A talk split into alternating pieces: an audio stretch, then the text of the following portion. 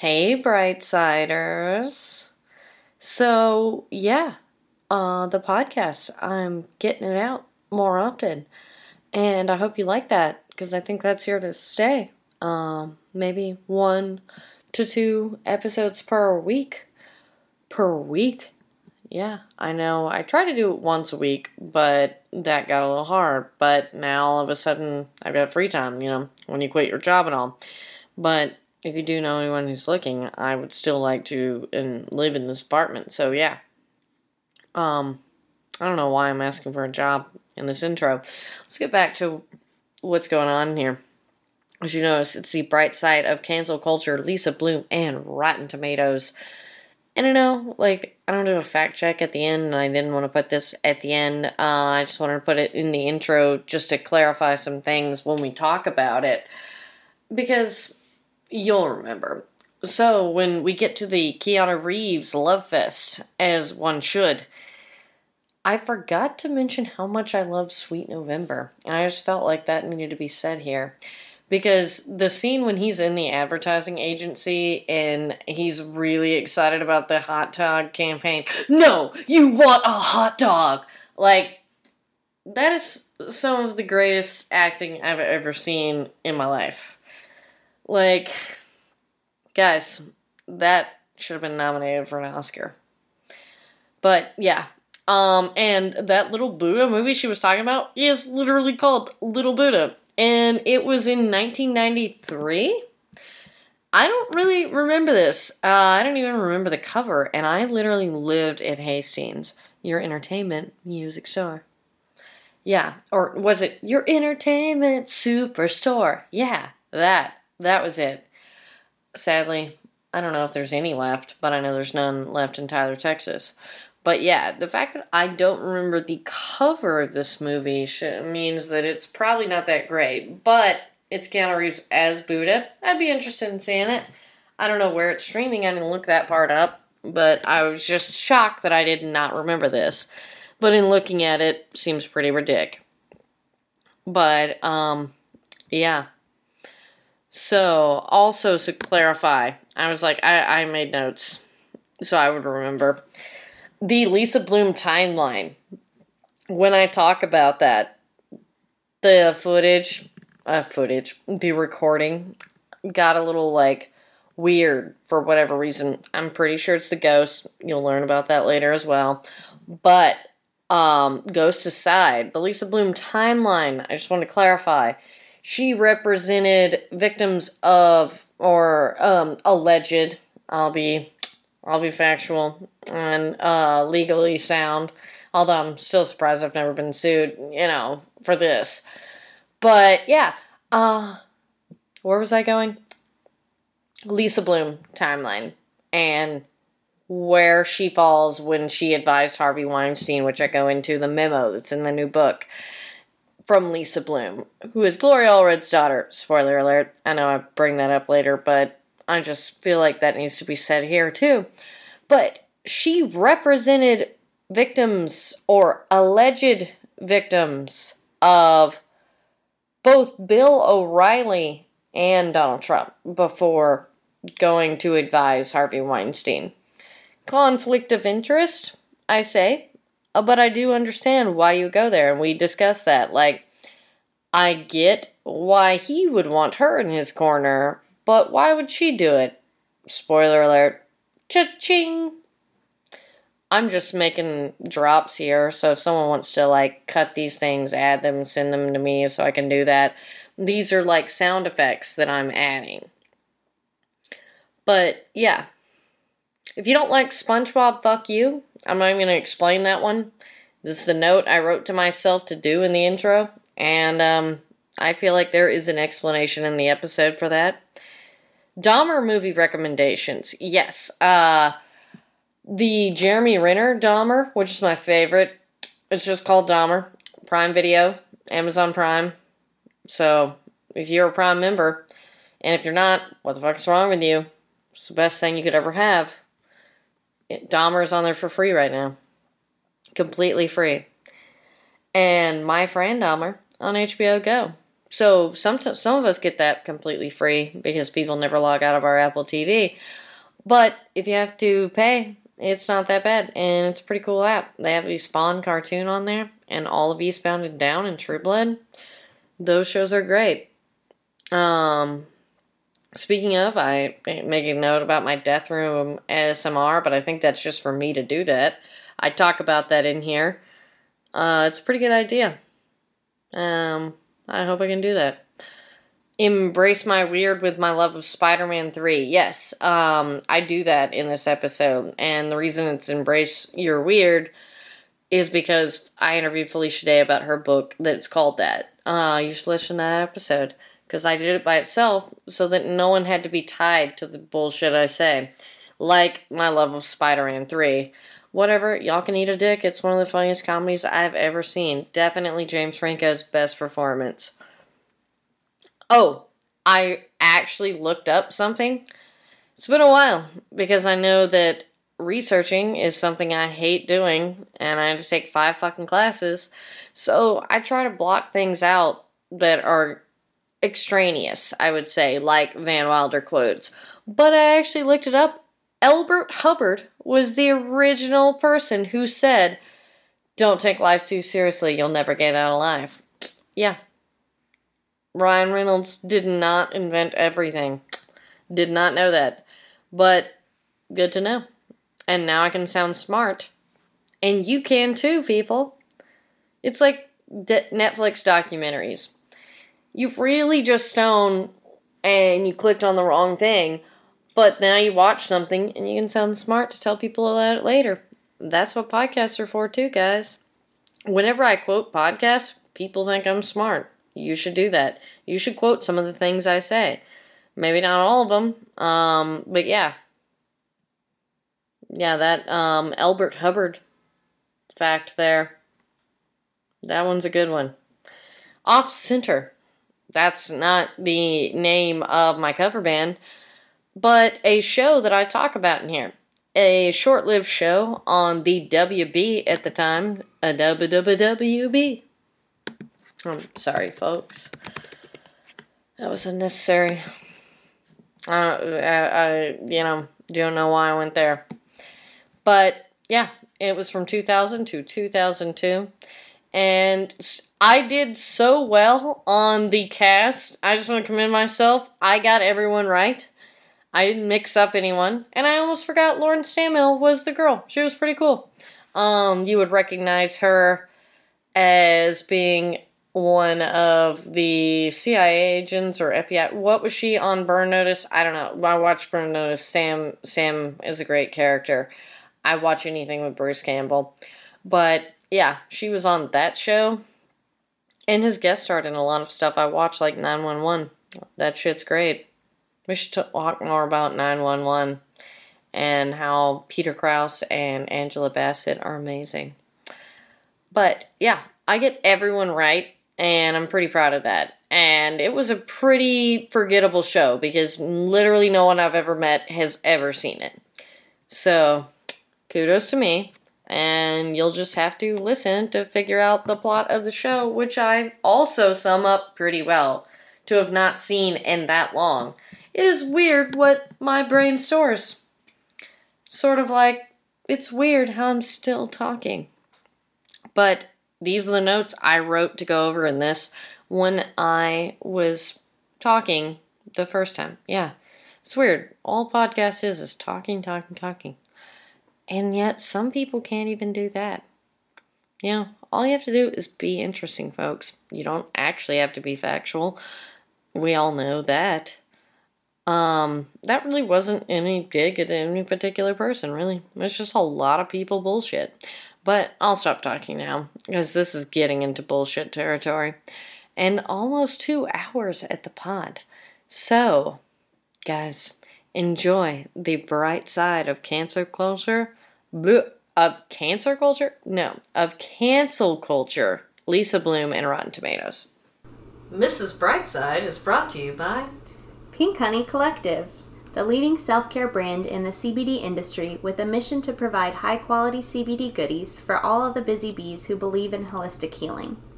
You can grab your bath, beauty, and wellness products for you and your pet at www.PinkHoneyCBD.com and get 20% off with code BRIGHTSIDE.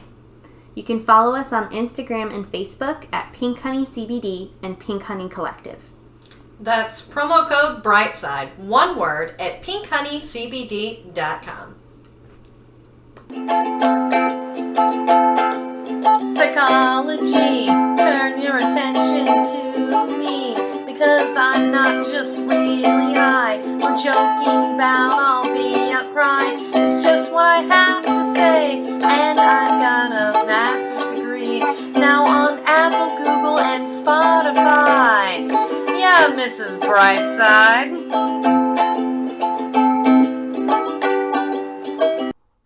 You're listening to Mrs. Brightside, where the glass is always half full.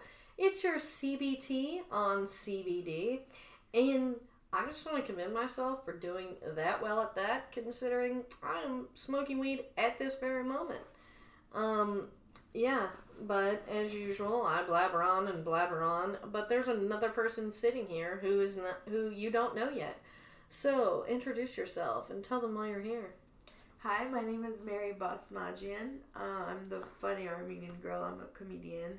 And I'm here because I want to talk about some stuff. I like talking to Lucretia. She has a lot of cool ideas. Some I agree with, some I don't. See, and that's the more fun stuff, when people disagree. I know that there is this, thing that people like, all the, especially our generation, the millennials, they like to agree on everything. Yeah. That is fucking boring. Like, right? It's great to have music going. It's not that everybody has... It's just that when someone has a different opinion than you, they're automatically, quote-unquote, canceled. Yeah, and I'm like... So, there's that. There's that cancel. It's more fun to disagree. Yeah. I mean, look, there's a bunch of opinions. But what are we here to talk about today? Well, since you brought up cancel culture, let's talk about that. Because let me get the direct quote, since, I don't want to, because the... Baldwin roast, which won't air for us. Like, did you go to the live show for that? No, I wanted to. I tried to, and they wouldn't give me tickets, but they'll give people like Matt Fondelier tickets. Or should I say, not bad Matt, just not good Matt, as Adam would put it.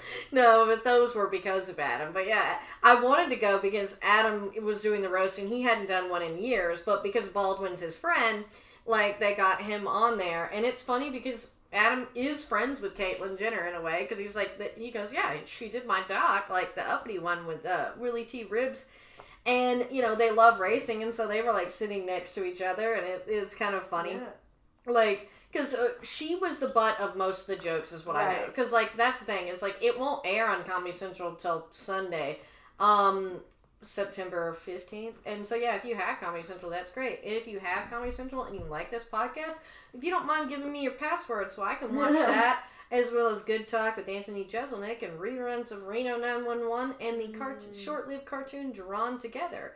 That is why I want a Comedy Central app password, because they won't let you just pay for it. But hey, Comedy Central, you could also just give that to me. That works too. All right. Whatever.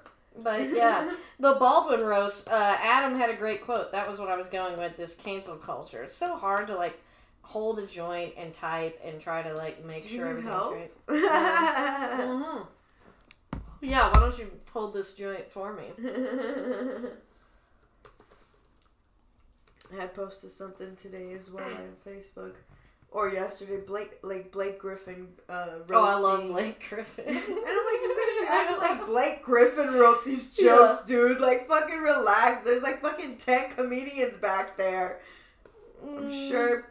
No, everything is written. I feel like everything is pre-written. Like, all roasts have it already. You don't think so? You think it's the actual people writing this? Well, I know that Adam wrote his jokes. Yes. So yeah, I'm like, but yeah, it was like, but yeah, the non-comedians, like, yeah, Blake and Caitlyn, Jeff Ross, and then the team of writers wrote those. Yeah, and too, though Blake Griffin like has done stand-up, like, so it wouldn't surprise. Oh, you haven't? You've never seen Blake? I have not. He would do stand-up at West Side Comedy in Santa Monica sometimes, and I think he's even been on at the Improv in some places. Yeah, like, and that's the thing is Blake Griffin is fun. Funny, but yeah, I guarantee like most of those jokes, like those jokes were written by you know writers, and like Adam says, they kind of go over it before and kind of like, and he said what was interesting about Caitlyn Jenner. I'm still here's the Vulture article that has the direct quote, but I'll tease it with, he said that Caitlyn was really smart because he said that Friday they went over everything and had it in prompter, and he said that she filmed the prompter so she would know how it comes up, because Adam said he was frustrated because he's like, yeah, it's just different than what I wrote sometimes when they put it in there and you're trying to like focus on that, but he's like, wow, that was really smart to film the prompter. Yeah. And so you had it like that to practice. But yeah, like, and that's the thing is like, you know, some of the people write their own material, but yeah, like there's a team of writers in too. A lot of it kind of gets punched up and put in and so there is that, but let me get, Carolla combats cancel culture.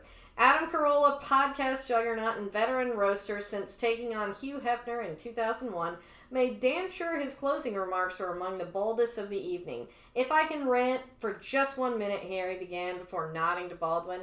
You're a great sport. You have a great sense of humor. Unlike the social justice warriors who are going to be out there tweeting that all the jokes are problematic. You people can blow me, you pussy fuck sticks. This is a goddamn roast. Comedians need a place where they can be offensive without your bullshit fake outrage. You hashtag heroes. You already ruined the Oscars. You're all woke and no joke. So if you were offended by anything said tonight, please give a reach around to your emotional support dog and shut the fuck up. This is our safe space, bitches. That's funny. Yeah, I'm like, yeah, and that's the reason I love Adam. That's from Vulture's Julie Seabob in the 6 most memorable moments from Comedy Central's roast, because she apparently got to go. I'm not bitter, though. You don't sound bitter at all. Yeah. No, I because that's the thing is I love Alec Baldwin, because most people would know Alec Baldwin more from, like, stuff like 30 Rock and, like, you know. But one of my favorite Baldwin films is, because we watch this frequently in school when you go to Texas, is 13 Days. The Alamo. Yep, it's the Alamo movie. But, yeah, gotta love Baldwin. Because, too, also, another one of my favorite Alec Baldwin things is the Clerks cartoon. He is Leonardo. I have to see that. Oh my god, we will watch that later. Because it's super easy, because there's only 6 episodes. Because it was on ABC. And, like, right after, like, Drew Carey and stuff, which was, like, a good block, I thought, because I enjoyed it. But, yeah. It is hilarious. Like... Okay. I often quote that show, and I guess people think I wrote those jokes. Although I'm just as funny, if not funnier, than Kevin Smith. I'm at least a bigger man than Kevin Smith. Not, obviously, size-wise, but he's a pussy. What? Why? Because he's vegan now? No. That's probably on the low end of, like, he's just one of those people that... Because he and, like, it's one of, I love his movies. My cat's name is fucking Banky. It's just, I have a Blunt Man action figure as well as Brody and Randall. Yeah, I was going to say, you actually look like you're a fan of that. There is a giant Clerks poster. Yeah. I'm a fan of his stuff, but, like, he's one of those that the more I've been in Hollywood, the more I'm like, oh, like, he just doesn't man up in situations. Because he and Adam had a bad deal, like, and he said some things and never took responsibility for his side of this, and basically fucked Adam over. So I'm like, I'm on Carolla's side. An Adam fan. Yeah, and also, like, I remember hating Reese Witherspoon because I read his book, And, like, he basically painted her as, like, kind of a bitch. And then whenever she got drunk and out of control and got arrested, like, I then liked her because she was kind of, like, funny about it and not bitchy. Like, yeah, whatever. Yeah. And I was like, I sort of, like her more now. Because, too, I've also heard some other accounts of Kevin Smith sort of, like, stealing ideas, including my John Hamm should be Batman. I thought of that way before you, buddy, and said it on a lot of podcasts before you. Oh. So yeah, he likes to be the victim in his stories and doesn't always come up with everything. Ooh. Hmm. Those are some fighting words. He does not like to give credit where credit's due. Because I know some former, Who does? Yeah. I do. Like, because I have no problem being like, especially if people think it's horrible. I'd be like, my brother wrote that. Like, because it's like, if it was horrible, he probably did. So, here you go. I don't mind. Like, I'm all about giving credit. Yeah. So, you were telling me earlier about Lisa Bloom. Oh, yeah. I didn't know that, and that's very surprising to me. Yeah, because, so Lisa Bloom was the original representation of Harvey Weinstein, like, sort of... When the case first broke. Mm-hmm. When the case started coming in. Not an advisor, but an actual...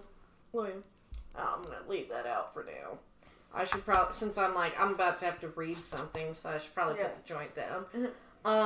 But yeah, so, and the interesting thing about Lisa Bloom is who her mother is Lisa Bloom is Gloria Allred's daughter and had represented people in other sexual assault cases before. And yeah, when your mother's her, like, one would assume that if I'm Harvey Weinstein in this weird scenario, I would want this person to be my advisor. Because, yeah, like, she pretty well had represented... After Weinstein?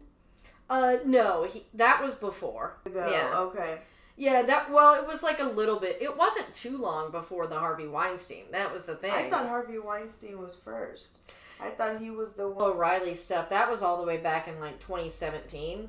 So, like, there I am here in Hollywood, because, and that was sort of the interesting thing, because, like, she represented four women against Donald Trump. I mean... Oh, and, I mean, like you said, if I was Harvey Weinstein, I'd probably want someone like that, too, on my team to help me get out of my shit. Yeah, because, as I say, on his part, that's pretty smart, but, like... Piece of shit, yeah. It is one of those things that, if your thing is being the, you know... women victim champion here, like like Lisa was, like, and this is the stuff I tell to people. Lisa, just like her mother, all they care about is a paycheck. They do not care about you. They do not care about victims' rights. Dude. And two, just, this is not a woman thing. It's a lawyer thing. Right. Like, exactly. That's just what it is. I'm glad they're helping women. I'm glad they're helping women when they are good. But let's not pretend that, you know, like you said, that they're not thinking about the money. You know, a bottom line is the money. You can't fucking be like, no, you know, they're doing it for, you know, because they love women and they support women. Get the fuck out of here. Do you know how much money that's bringing them? Yeah. Bringing to their firms? And that's why, just so you guys know, this whole cancel culture, social justice warrior stuff, like a lot of this virtue signaling and everything online... That's all that's about either. And that's the stuff that the reason I like to talk about this just is to kind of show that side, the hypocrisy. Right. And now, a word from our sponsors. Like Mrs. Brightside? Well, the Podcoin app pays you to listen to this podcast and every podcast. It's the podcast player that pays. Yes, that's very difficult to say. Just get the Podcoin app on iPhone or Android. It's free and super easy to use. You can use the Podcoin you earn to claim gift cards and donate to charity. It literally is amazing. It turns your podcast listening into charity, or if you like, just get some Amazon or Starbucks gift cards. I don't judge. I use the Podcoin app to do all my podcast listening now, and I love it. Go get it on the App Store or Google Play today. Seriously, just get the Podcoin app and use invite code Brightside. You'll get 300 Podcoins just for signing up if you use my code. That's 300 Podcoins just for signing up if you use promo code Brightside. Go give the Podcoin app a try today. Yeah, and I'm just really interested in dissecting that and sort of letting people see through that the real lens. Like, and this is the whole thing. The reason I do the podcast is to sort of debunk the narrative. Mm-hmm. Yeah, you do know you're gonna get a lot of backlash too. Oh yeah, yeah. Like, because too, like I do like to come at it with facts, and like I say, like with the Kevin Smith, I'm like, that's my opinion. I do like his stuff. This doesn't mean it's just like, right. Hey, I'm just not a big fan of this person and how they've chosen to deal with stuff. But that's why I like to be more of a facts person. Because yeah, this is the memo from Lisa Bloom about Harvey Weinstein that has been featured in a new book. Let me get that. Yeah. Because that was, like, the interesting part, is just, like, in the full book, She Said, by reporters, you know, I love how ads come up when I'm trying to read something and I'm already, like, fumbling it. It's like, yeah, the memo was featured in the full book, She Said, by reporters Jody Cantor and Megan Taway. And that's Twohe. I may have butchered it, but that is what, because it's like, you know, Ronan Farrow is credited, you know, in here a little bit as well, because he's really the one who, like, you know, broke open the case. Which, again, is, you know, interesting, you know, because it is Sinatra's son, or Woody Allen's, but we all know, he's hot. He's got to be Sinatra's, right? Look, there's even a Family Guy joke on that, and, like, before I get to the memo, isn't it funny how Family Guy predicted everything in the Me Too movement? And by predicted, I mean, Seth MacFarlane didn't mind being truthful, because he said, Weinstein, many times, including the Oscars. Right. You had Spacey, Singer, Brett Ratner. Like, and I think we talked about this, like, on my other podcast, because I love talking about how Seth MacFarlane was saying these things for years, and so were a lot of other people. Because it's just like with Louis C.K. When I first moved to LA, a female comic told me, "Do not go to the Comedy Store and be around Louis C.K." Like. Really? Like, yeah, I was told that when I moved here. Right. And it's like, you know, everything's a little bit of an open secret. Sorry. I'm not going to clap. My bad. That's what I do when things fall or break or someone falls. Like, funny. Sorry. My bad. It was hilarious. You know what, though? Like, totally. Like, I knew about that, too. I knew about Louis C.K. before it came out as well. Yeah. But, like... It was an open secret. Like, I don't know. Right. I mean, and that was the thing with Harvey Weinstein.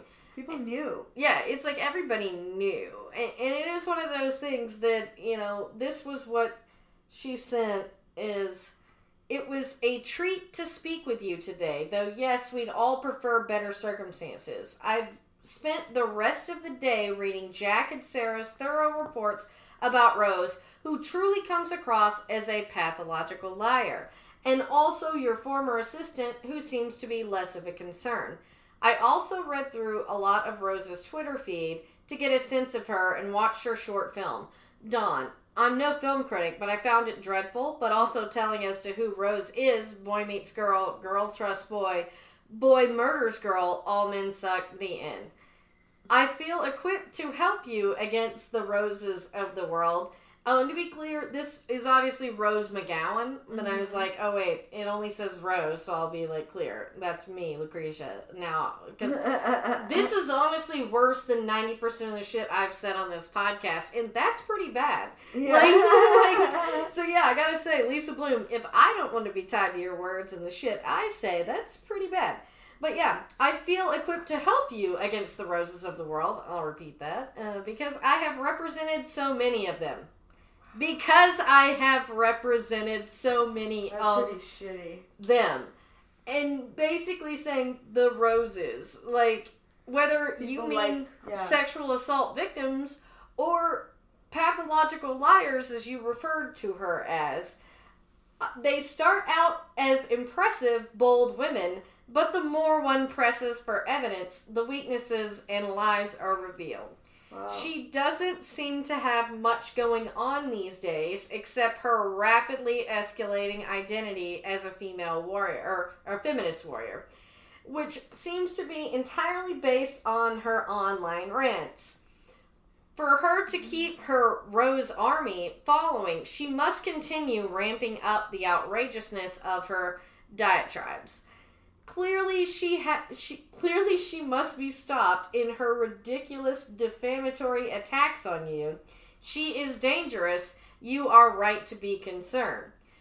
Options after my initial read, which I can flesh out on our next call.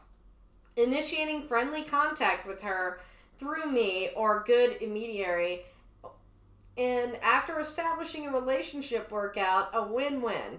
Key question, what does she want? To direct, it appears. To direct.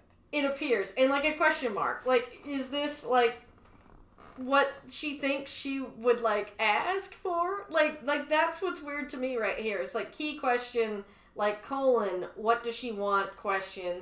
To direct, it appears, question.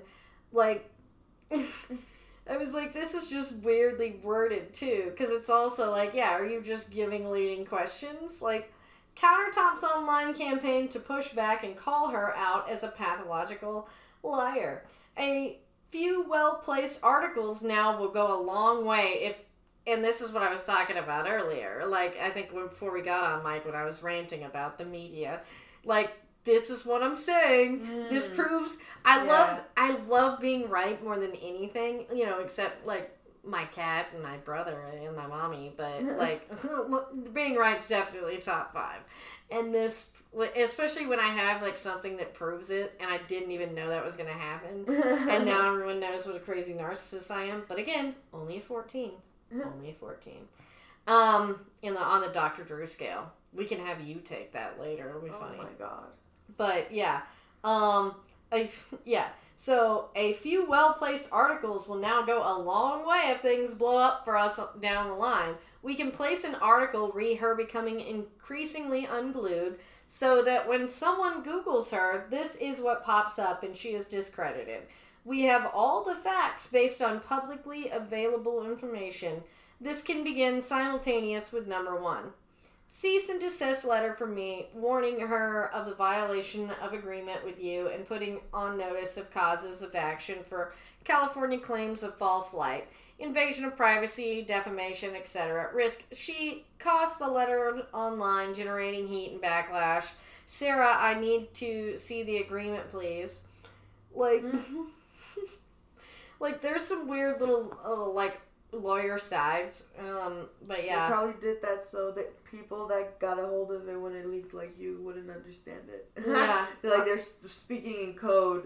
Yeah, and it's like, I understand it, well, it's horrible. Like, no, it is, like, it's really, that is just so fucked up. Because like, it's not even over. There are two more talking points that she has on here as options. Like, yeah.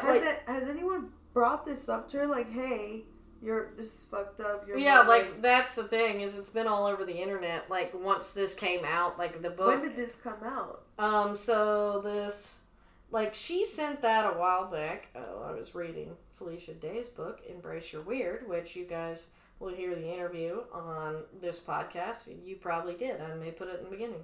But, yeah, that's how the magic happens. I already did that interview, which is why that book was there. But, yeah. 9/10 was when this article came out that I was reading this off of that prompted me. So yeah, yesterday. Yeah, because like this, because I remember seeing this tweet because that was what prompted me.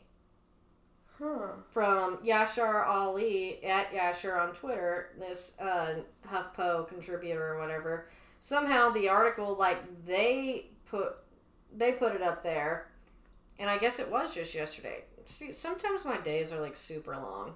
But, yeah. And I guess because the book has just come out. Like, or they're releasing pieces of it. And that's the thing is, like, I knew that Lisa Bloom was involved with the Harvey Weinstein case because I listened to Adam Carolla and Mark Garagas's podcast, Reasonable Doubt. And they talked about this before, yeah.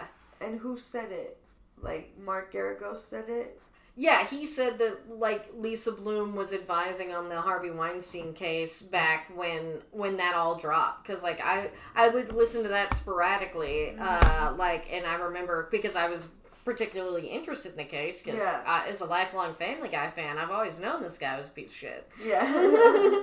But, yeah, because, as I say, like, it goes on. Because she's like, start the Weinstein Foundation, focusing on gender equality in film, etc., or establish the Weinstein standards, which seek to have 1/3 of films directed by women or written by women or passing the Bechdel test. Two named female characters talk ago each other and about something besides a man. I'm like, is that what the Bechdel test is? Like, I literally didn't know that, because I was like, that's not a psychology thing. Like, I'm so prepared that I was like, that's not a psychology thing. That's apparently all I know. That's so, like, she knew what would calm the people that are gonna complain about whatever, and she was like, yeah, do this, do that.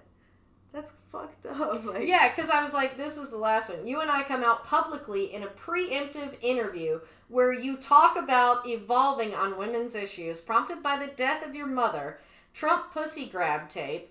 And that's what it says, Trump pussy grab tape. So I'm kind of just laughing like that was in a professional email, guys. That was in a professional email. And maybe nasty, unfounded, hurtful rumors about you.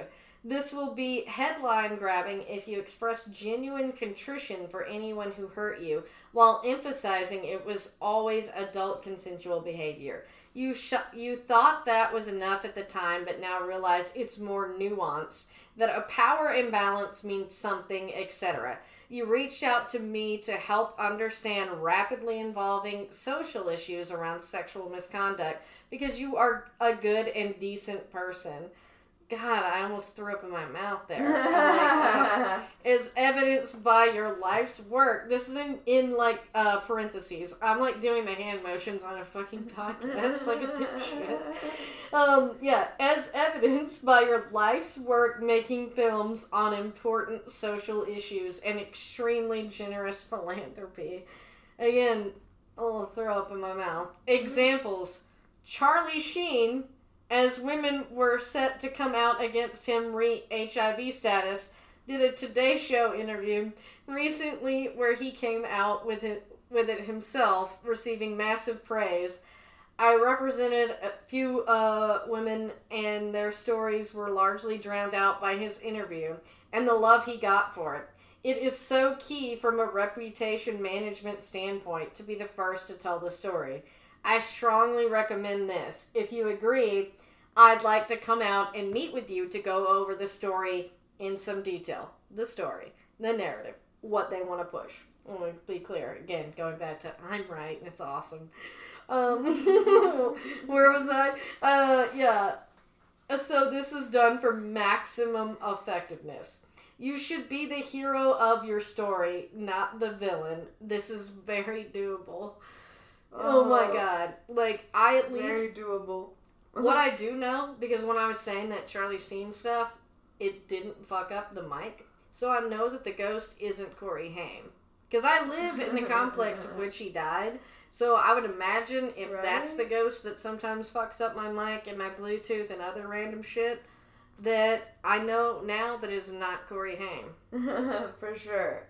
Okay, good to know it's not him. Maybe it's so, like, James. We solved some problems. I read a thing from start to finish, only with a few fuck-ups. Because I'm not that great at reading out loud. Mm-hmm. I can read a teleprompter okay, but, like... Did great. Thank you.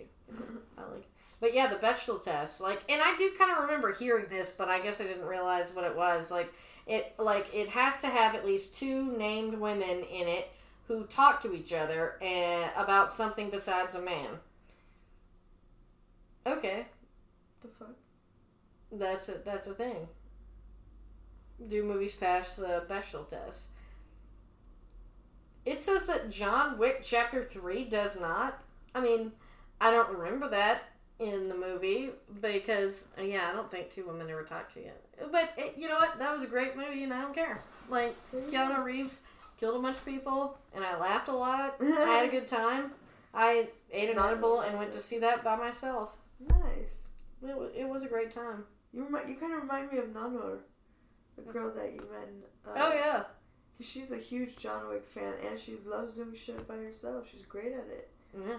I love that. Yeah, we're kind of the same person, and that sounds like I love John Wick, too, because I love Keanu Reeves.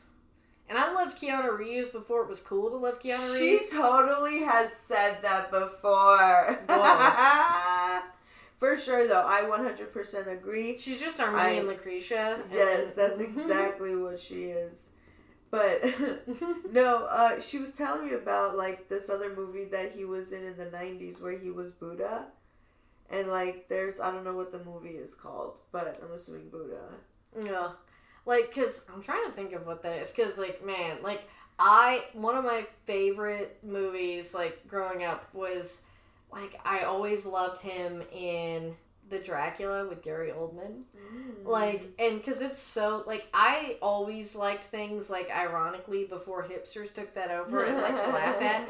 Because, like, when he is saying, like, Shakespearean level shit, like, because it's like full on Bram Stoker's Dracula. They use a lot of, like, from the book, so, like, you know, certainly like an old English sort of like sounding words coming out of Keanu Reeves' mouth is fucking hysterical. Yeah, like, that movie is so funny to me. Like, I love Dracula 2002. He's not in it, but I just want to clarify there are other good Dracula movies that you don't have to take so seriously. Dracula 2000 is fucking hilarious. Spoiler alert, Dracula is Judas? What? Yeah, and it's Gerard Butler? Yeah, like, how is that not a good movie? Again, watch Dracula 2000, folks, and if you've never seen the Gary Oldman Dracula, see that too, because Keanu Reeves is hilarious in it, and Gary Oldman rolls. He's, like, the greatest, like, actor of our generation. But, also, Keanu Reeves, The Replacements, I enjoy that when people laugh at that. It's pretty funny. He plays a replacement football player during the lockout. Yes. Yeah, it's pretty funny. My Own Private Idaho is a good, like, sensitive, because it's him and River Phoenix. Like, if I could bang any ghost, River Phoenix would be it. How about you? If you could bang any ghost, who would it be? Ghost? Yeah. Whoa. You want to get that? Why is someone knocking on my door? And now, a word from our sponsors. Mrs. Brightside is brought to you by good beer. It's good. Did you stop at the knock? Yeah, because I was just like, wait, who's at the door? Yeah, I totally shouldn't have answered the door. Like, but yeah, I pushed start again. But yeah, it's so funny. It's like, because I'm like, no one, be clear, that's the reason I openly talk about where I live, because guess what? You will not fucking find me. Unless you are a court, apparently, they will find you. Whatever. It's credit card debt. Like, that's why I say, if you want to sponsor the show so that I can, pay this off, that'd be great. But yeah, like, I have no problem being a little bit honest there, because it is funny, because I'm just like, who the hell would knock on my door? I literally thought it was more likely for me to have accidentally ordered delivery, and that have been it, than anything else of someone. Because even then, I'm like, delivery drivers can't find this. I go meet them at the gate, because I literally live in the fucking abyss of this. So how did this guy get in? I don't know, but that's the thing is, they're sneaky. Wow. I know, that was freaky. Because I was like, oh man, I was kind of hoping it was a ghost. Right. Like, but no. Because I was talking about it. Right, exactly. Yeah. But you know what I was thinking is, like, recently I was even thinking, like, when someone asks you, are you so-and-so? I always feel weird. I'm like, why? Yeah. So, like, oh, man. Why would someone at your fucking door ask if you're this person? Yeah. Creepy. Yeah, because I'm like, wait, am I getting something? And I'm like, oh, yeah, it is a summons. Oh, fuck. I shouldn't have, yeah. So, I should have pulled... This is my dad, like, I need you inside me again. Like, your spirit, like when you told me to quit my job the other day. And it was like, there, I needed you to tell me, no, lie, do what I would do. Lie. Yeah. My mom's like that too. Oh, yeah. She's a nice, fraudulent person.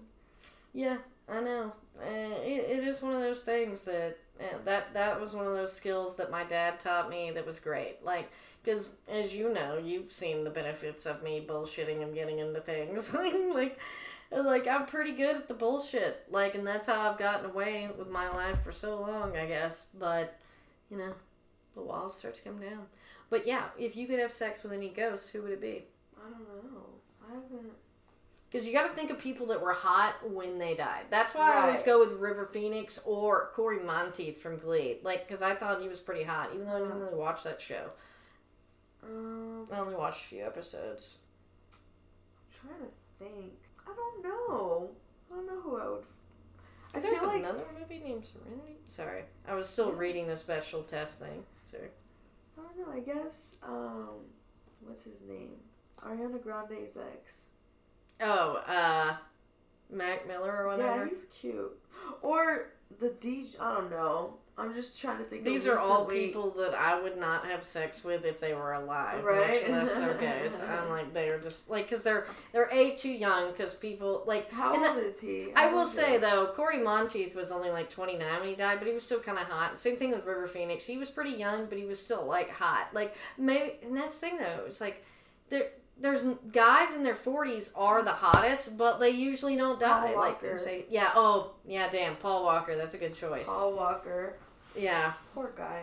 You know, I know. Mom, like, I think I'm going to start changing mine to Paul Walker just because it's like he's in the right age range. I was actually driving through La Cunada today, and I was behind a car that said Walker, and I realized he's from La Cunada. Really? I didn't know that. Yeah, this is, I'm assuming, his mom.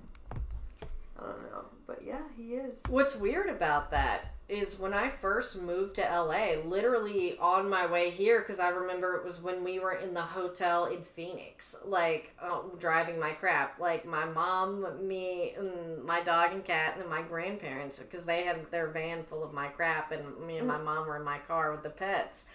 And we stopped and stayed in Phoenix, and that's when it happened.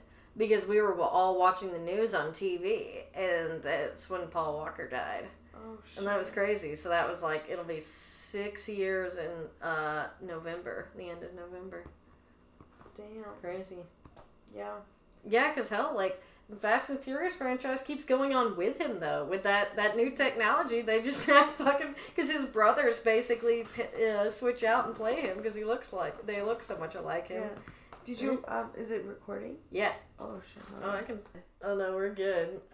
Yeah, like, it's funny. We stopped to get beer, and then she totally forgot that I had mentioned what the knock was, and we had this whole conversation about ghost sex, and then Keanu Reeves. Like, I can talk some more about Keanu Reeves. Like, I love talking. Because I remember there was this guy who liked me because he's like, I like the fact...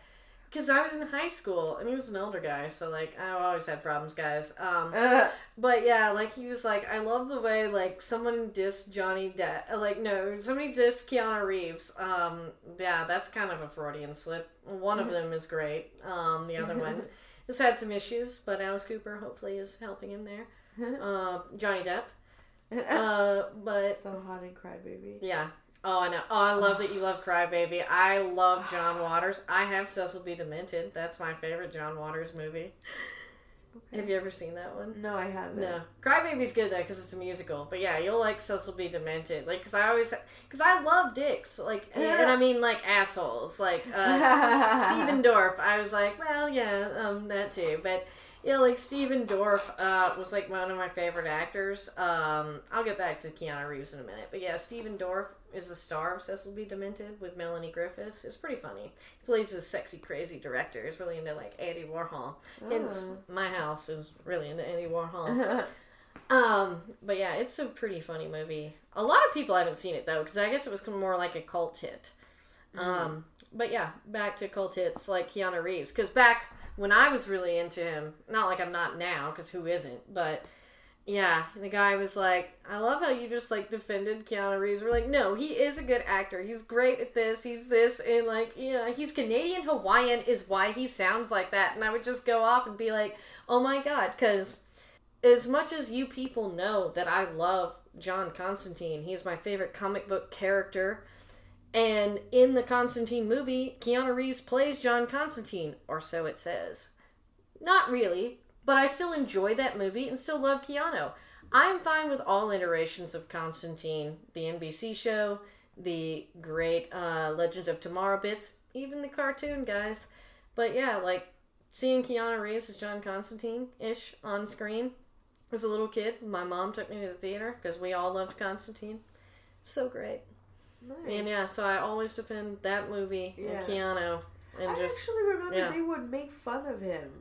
They would make fun of his slow talking. Yeah, because that was the thing. In high school, people make fun of Keanu Reeves, and I was like, fuck y'all. Because and The Matrix had come out. The Matrix was more of his more recent thing, but it was sort of that in-between time. Because I'm trying to think, The Gift. That's a good one. That's Sam Raimi. But I'm thinking... What else am I thinking of with Keanu Reeves? It's the one... Devil's Advocate. That was the one that I was thinking of earlier and how awesome it is. But, yeah. If you don't like Keanu Reeves, or if you're new on the bandwagon, fuck you. Dude's always been awesome. Fuck you. That's just how I talk. Yeah, I was trying to think, because I was like, isn't Alec Baldwin William B. Travis? But, I didn't want to say it and not be true in that, Glory, the 13 Days of the Alamo movie. But, yeah, he was, because I was like, oh, and what's cool is my mom banged a descendant of William Travis. That was what I was getting at. For a long time, too, because he was, our boss, for a while. But yeah, sorry, Mom. I had to say that because that was a fun anecdote about Chris. We'll give no last names. It's not Travis. But yeah, he was one of the descendants of William B. Travis. Isn't that interesting? That is. Yeah. He was at least attractive. But my mom did tell me she'd never had sex with an ugly person, and I gave her, mad respect for that. Yeah. And what's funny is when I tweeted that she said that, Tom Arnold wanted to bang her. Yeah. Wow. Because I think he just wanted to be the first ugly person, but it was funny. And so Twitter exchange between me and Tom Arnold, as in Roseanne's ex. He's pretty crazy, dude. Yeah, he's pretty funny though. He's funny, crazy. Yeah. That's the thing, is I like character people like Tom Arnold. I love a crazy guy. Yeah. But yeah, she was, and it's funny though, sorry Tom, but my mom was like, I'm good. Oh, Mom. But yeah, I'm telling some weird sex stories about my mom. It's weird that I know that. What else did you want to... I saw the TMZ thing we were talking about. Oh, yeah. Paul Mooney. Yeah, Paul Mooney. What the hell? What's funny, going into sharing inappropriate things with my mom, is a great magnet moment, as Adam would call it, was this Paul Mooney with Richard Pryor's son thing I wasn't even aware of until I was trying to show my mom the Richard Pryor Hollywood Bowl AIDS benefit incident, because that's what you like to talk about your family with, is Richard Pryor being horrible. But I was like, oh, you'll find this interesting. I'd heard it on the Adam Carolla show earlier, because I'd never heard that story before, and I've been a Richard Pryor fan for years. I grew up listening to that, because again, we've already heard, I grew up in a terrible family who likes to share these things.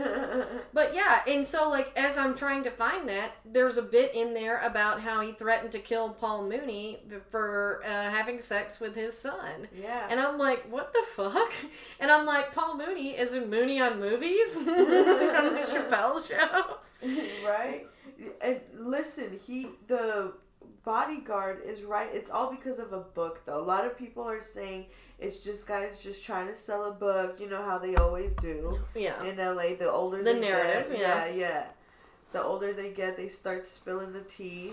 Just like last year, it was who was it that told us about Richard Pryor? Actually, yeah, his wife confirmed that he banged Marlon Brando. Yeah, because he did say at the benefit he'd sucked a dick before. Yeah, and I'm like, yeah. But yeah, that's how this bodyguard is writing this book, and he was being interviewed on Comedy Hype, and that's when they were like, oh, he's talking about Richard Pryor. He's like, yeah, that's when Richard Pryor tried to pay me to kill Paul Mooney, basically. I was like, what? And he's like, that's when,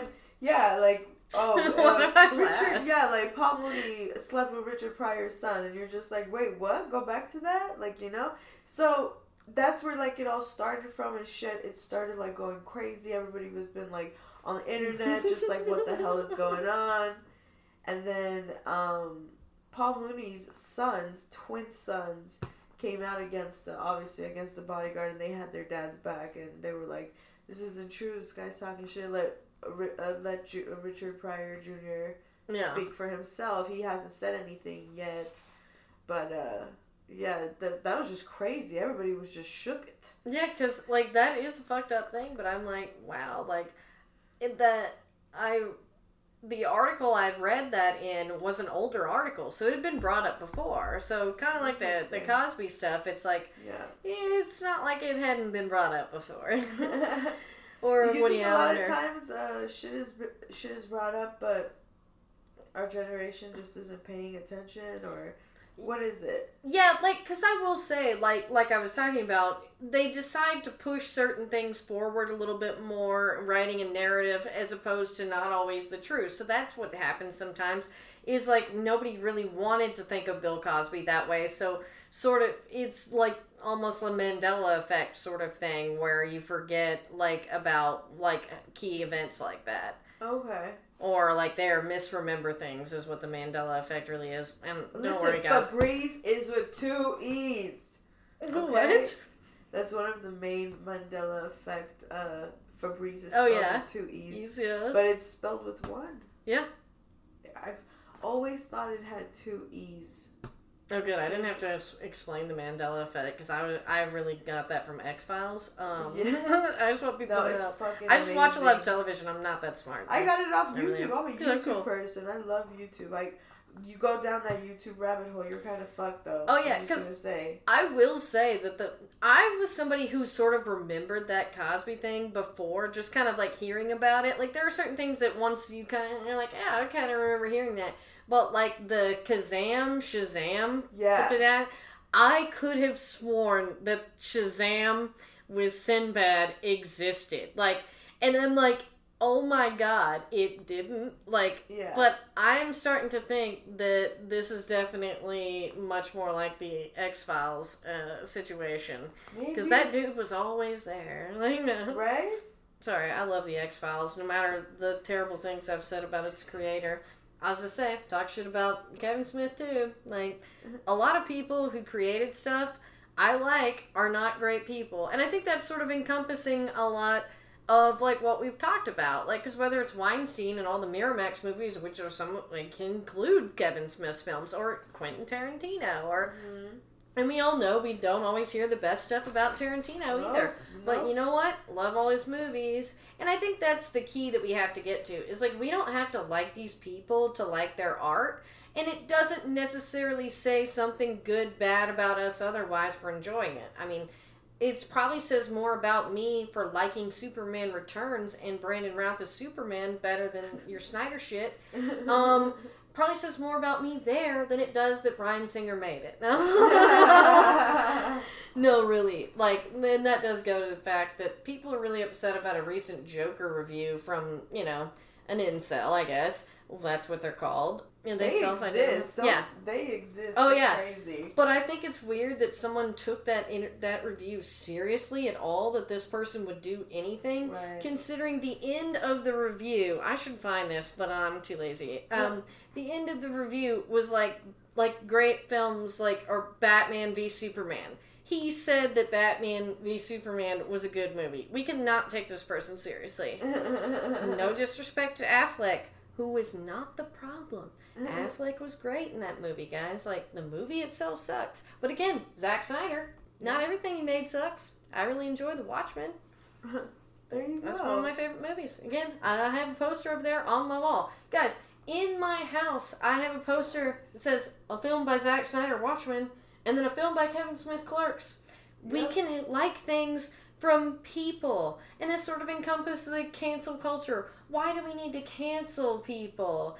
You still like their stuff. I mean, yeah, cancel culture is bad. Like, we should not do that. Because, like, too, Kevin Spacey, do we believe that he is probably a sexual predator? Yes. And a lot of it is because he was abused himself, and the recidivism rate, sadly, is high. But it is okay, but yeah, but like, see, that's exactly. Everybody knew about Kevin Spacey in the gay community. Oh yeah, they knew.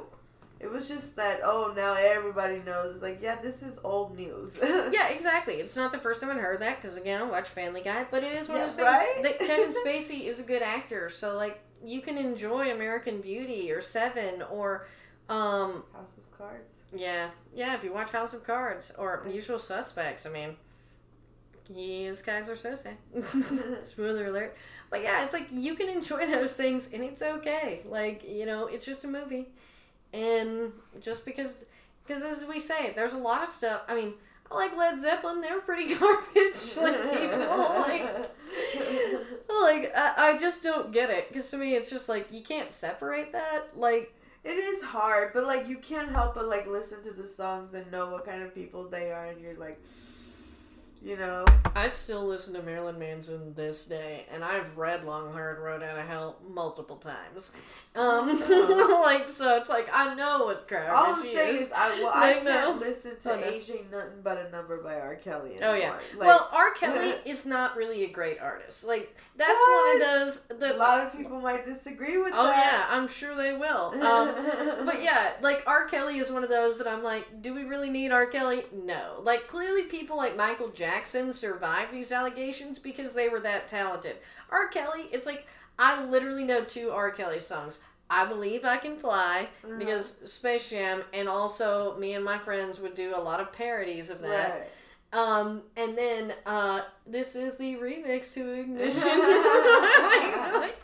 That, because me and my brother, I think it was probably on a game. Like, that's how most of the songs that I know that are like random songs are like, because they were on video games like WWE SmackDown or NHL 99. There's a Bare Naked Ladies song that, like, It's Only Me, that's like one of those random ones. The only reason it's one of my favorites is because it was on NHL 99. Which Jeremy Roenick was on the cover, and I realize that I'm going into a void, but some people may know what this is. My mom almost wouldn't buy us the game because Jeremy Roenick was on the cover. And at the time, the Sharks were our enemies as Stars fans. And he did give Mike Modano a concussion, and Darian Hatcher did break his jaw. And that is one of the top 5 greatest sports moments of all time. But, yeah, where was I going with that? Cancel songs. Culture. Oh, and you were going to defend R. Kelly? Oh, no not at all. No. I meant just music. We're talking about canceled culture. Yeah, it is music. But yeah, because I, like, there are a lot of people that sort of try to put him in that same category, and I'm like, no. Like, there are people, like, I would say he's sort of like, I guess for black people, like, in their music culture, that R. Kelly is like Creed or Nickelback to us, like, okay. Or I don't know. I mean, he is very popular, and there's like, I mean, like Creed or Nickelback, like they are popular, like kind of like like they're popular, but we make fun of them, you know? Yeah, but he's very popular in the black community though. Like they still sing his songs, like they still like play it at parties and shit. Like it's hard to, you know, stop playing. Maybe for people that don't really listen to R. Kelly, it's like, whatever, it's those two songs you know and by. Exactly. But, like, But for others that are his fans, it's really fucking difficult to, like, separate or, like, to listen. And you're just like, damn, I can't fucking do this anymore. Funniest thing, though, I was teaching summer school, and one of the kids started singing I Believe I Can Fly, and I was like, stop singing that pedophile song. And he's like, what are you talking about? I was like, R. Kelly. That's R. Kelly's song. He goes, I Believe I Can Fly is R. Kelly's song? I was like, oh, no. Poor child. Right? That's how fucking separated it was. Sorry, you were going on with cancel culture. Oh, no, that was like a good segue there. Like, that was an interesting anecdote because it involved, like, you saying something terrible to a child. Like, I like working with kids, too, but it is really hard sometimes. Like, that's why I like to watch SpongeBob with them, because, like, there's jokes for me and them. Like, I still straight up watch SpongeBob, too. Like, my brother was even telling a story the other day about how he and Alice Cooper discussed watching SpongeBob years ago. Like, funny.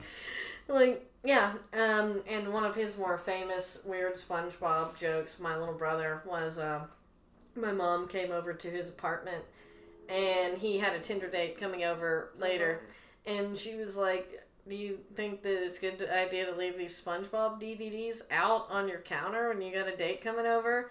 And he's like, if she ain't down with the bob, she ain't throbbing the knob. Oh, wow. That's way more inappropriate than what I said. I know. Well, no, that shit's that's funny. Yeah. I mean, maybe that's what he wants, you know?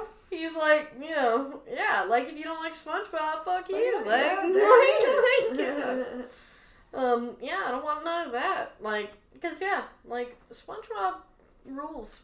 Yeah. Like, yeah. I watched Rugrats more too. Oh yeah, Rugrats was kind of older, and then I was reminded about the Wild Thornberrys. The Wild Thornberrys was pretty good too. Because Flea was the little. Yeah. I just found out the creator of the show is Armenian. Really? I was like, that explains the dad's nose. I was like, that's correct. It's funny, like. I didn't realize, because it was, until the Kardashians, I really didn't know what Armenian was. Yeah, I knew that Armenia was a country, and that's not true. System of a Down, I knew were Armenian. Right. But I didn't know anyone else who was Armenian, because I grew up in East Texas. Right. We were run by the Lebanese Mafia, but it's not the same. No. Mm. The Lebanese Mafia has, they're a lot more stronger, probably. Yeah. Armenian Mafia. For the record, the Armenian Mafia does not exist. Let me just say that so I don't get killed. No. Yeah, because I was like, I have a friend whose dad lives in New Orleans and he's Armenian, and I'm just pretty sure that he probably had some Mafia ties. That's why he lived there instead of here. Oh, like, shit. So. But, like, that was just my thought, because I just assume that everybody's in the mob. Like, right? When you grow up around it. Because, like, Michael Bublé's dad is in the mob. That's fucking cool. In Vancouver. And so I'm pretty... What? Again, weird sports tangent, just quick one. But, like, Tom Ghilardi, the owner of my favorite hockey team, the Dallas Stars, they do exist. They are in the NHL, and we did win the cup. I have to do that. It's like OCD for me. But, yeah, like, Ghilardi, like, and he's from Vancouver, and he owns, like, some steakhouses. Like, he seems very Mafia-like, I'm just saying. Like, so you're assuming. Yeah, I'm assuming that Tom Ghilardi's in the Vancouver Mafia, but I do know that Michael Bublé's dad is, because Joel McHale has made some jokes about it with Michael Bublé. Ooh. So, like, Vancouver has a Mafia. Oh, shit. I would have never thought. It was such a nice, peaceful place. Oh, I love Vancouver. It's one of my favorite cities. I love it. Yeah, I just got back. Not like I've been a lot of places, but Vancouver. I mean, dude, the only time I got out of the country was I went to Armenia in 2007, and that was it. Cool. I don't fucking go anywhere, so... How is Armenia? Like, it's nice. It's really nice. There's capital Yerevan, and it's like regular metropolitan city. Mm-hmm. And then there's like, in the outskirts, it's more like by the countryside and that type of stuff, but it's nice. It's beautiful. Yeah, I feel like more people would probably go there now because, like, as I say, I didn't, other than System of a Down, I didn't know Armenians were, like, in this country. Like, and I was just like, they just came here because they're, like, good at rock and roll. Like, and then there's, like, the Kardashians. They come out. And then apparently Cher's been Armenian this whole time. I'm like... She never said that. Armenian, of course. Dude, there's a lot of Armenians that people don't know about. This is why our relatives, our older relatives, love being like, this person's Armenian, that's Armenian, this is Armenian. Andre Agassi is Armenian, the tennis player. Oh, yeah, I can see that. Like, yeah. And then there's Peter Boghossian, the guy with the big blue eyes. He's Armenian. He's the older gentleman with the curly hair and the big blue eyes. On what? I would not be able to tell you. I was like, who? Yeah. He's been in some stuff, but I don't know what... I'm too high right now. I can't think of anything else, but... Yeah, because, like, I was like, whoa. Dr. Kevorkian's Armenian. Oh, that's awesome. I love Dr. Kevorkian. That man, dude. Like, you have the right idea. I do, yeah. Well, and now California's a right-to-die state. Yeah, yeah. And so is Oregon. Because, too, it is one of those things that, I mean, my parents told me. They're like, pull the plug. Like, and, I mean, yeah. Yeah, so it is one of those things. It's like, and certainly if I had cancer, like, even, like, with Hunter S. Thompson, like, I still have the Rolling Stone with his suicide note in it. Because he was just like, all right, I feel like I've done everything. And he had done a lot of cool stuff, and it was really old. And he was just like, cool, I'm done. Like, I'm actually pro that, like, because you're just like, okay, you know what, like, it is a little different in those situations versus some of the depression, you know, sadly suicide like we deal with in the comedy community, like Brody Stevens and stuff like that. That's not the same thing. This is more like right to die, like you're getting older, you have a disease, like that is a whole different story. And you should have the right to take yourself out on your own terms. Like and that's, there was a case, I forgot where they were from, but it was a young guy. He had a disease, like a fatal disease, and he had to go to like a hotel room by himself and had to do that. And the parents were pissed off because they were like, why couldn't, because he fought for the right to like to be able to do that in his state. That's what the parents were mad. He's like, this isn't fair, you know, it shouldn't have been like this. It should have been done with more proper and like with more dignity, you know. The guy, it's just, that sucks, but it's one of those questions that people are still, you know, working out on. Yeah, because I'm like, you know, this is more a medical decision.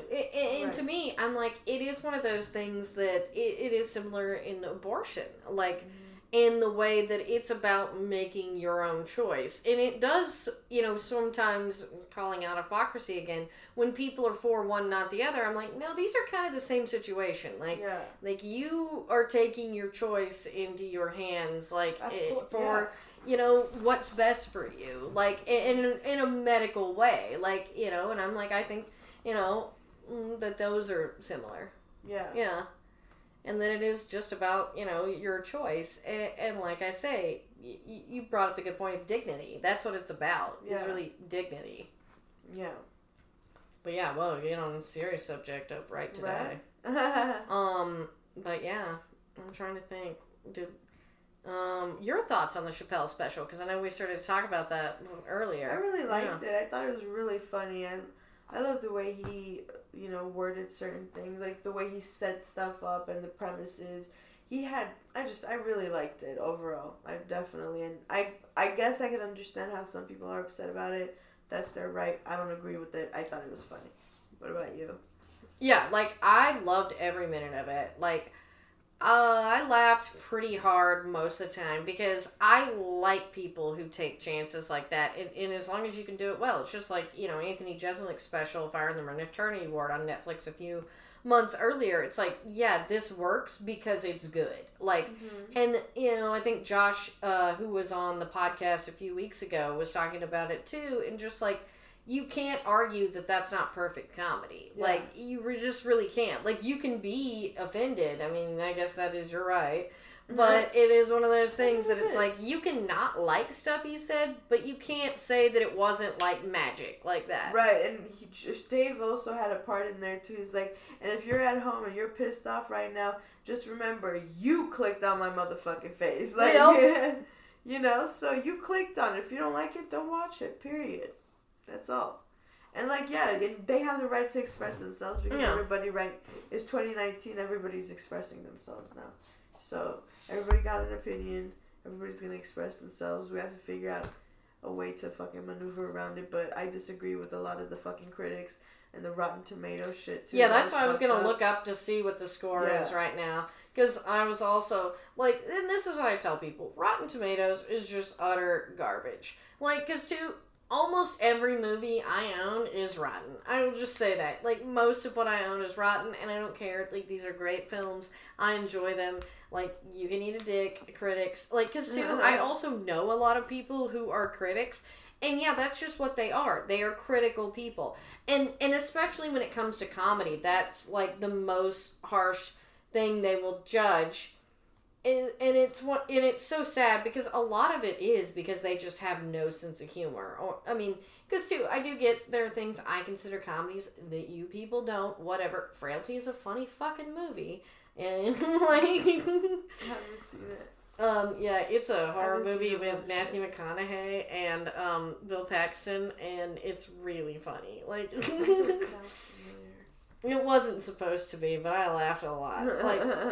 But yeah, like, going to Rotten Tomatoes, because I could read off other movies that I enjoy, like Blade or Roadhouse. These are films I know you ranked rotten.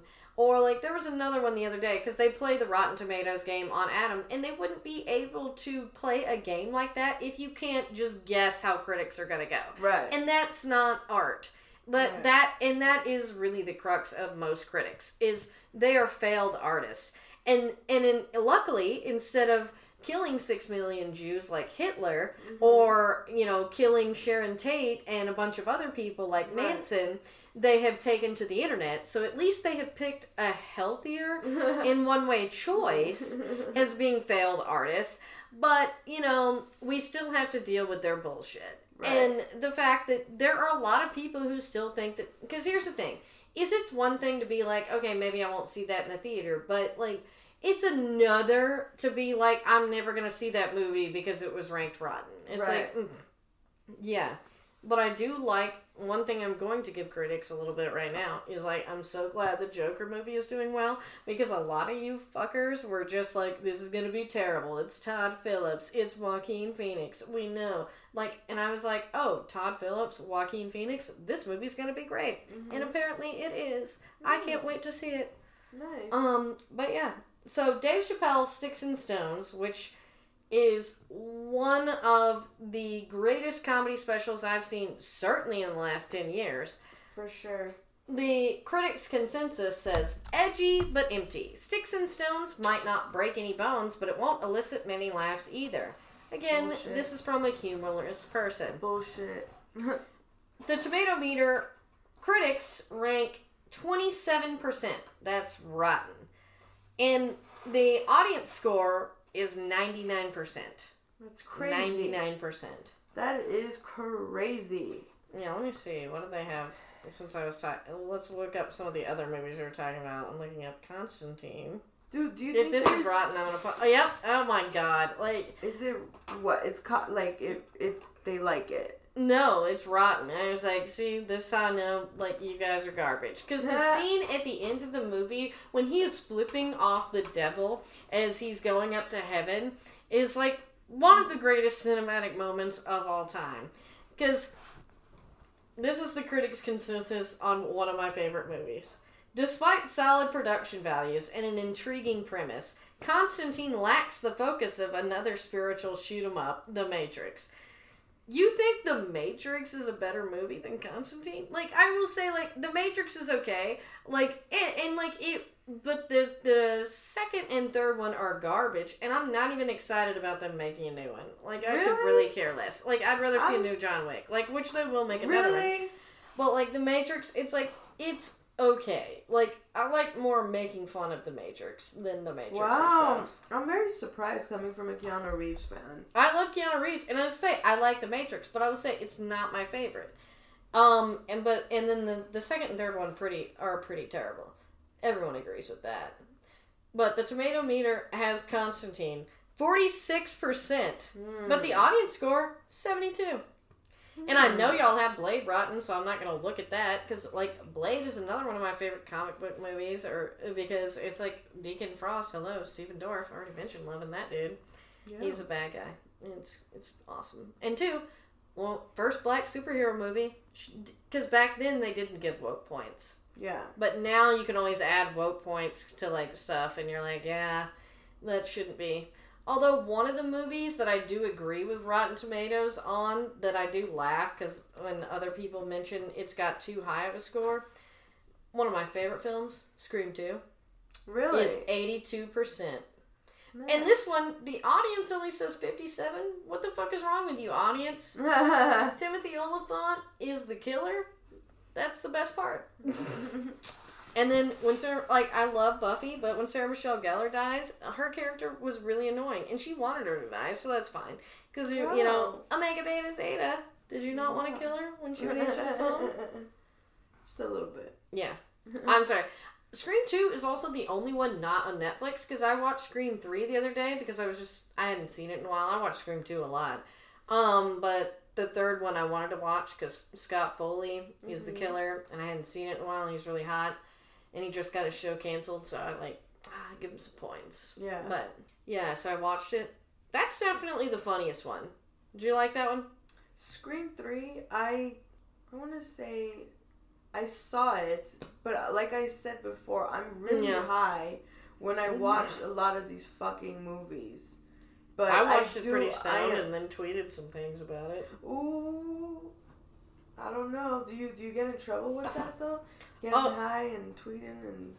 Usually it's the things I'm never really sober. Never mind. Like I'll just say like the highest points I just like I don't really think of things as much or like I'll notice like shit that I think is funny no one thinks is funny as much as I do and I'll get annoyed with that but like I used to get a lot of hate when I did AfterBuzz and would talk about superhero shows and a lot of it's just from like for just being a girl like and being on those but like I don't know. As a rule, I don't get too many things. Like, I'll get people who don't maybe understand something, but, like, in a while, I haven't gotten too many Twitter wars. Because, like, I said something funny, like, because the funny thing about Scott Foley's character and sort of the end of the trilogy part, like, and how, I like how they do that whole, like, coming together with the Randy tape and everything even. Mm-hmm.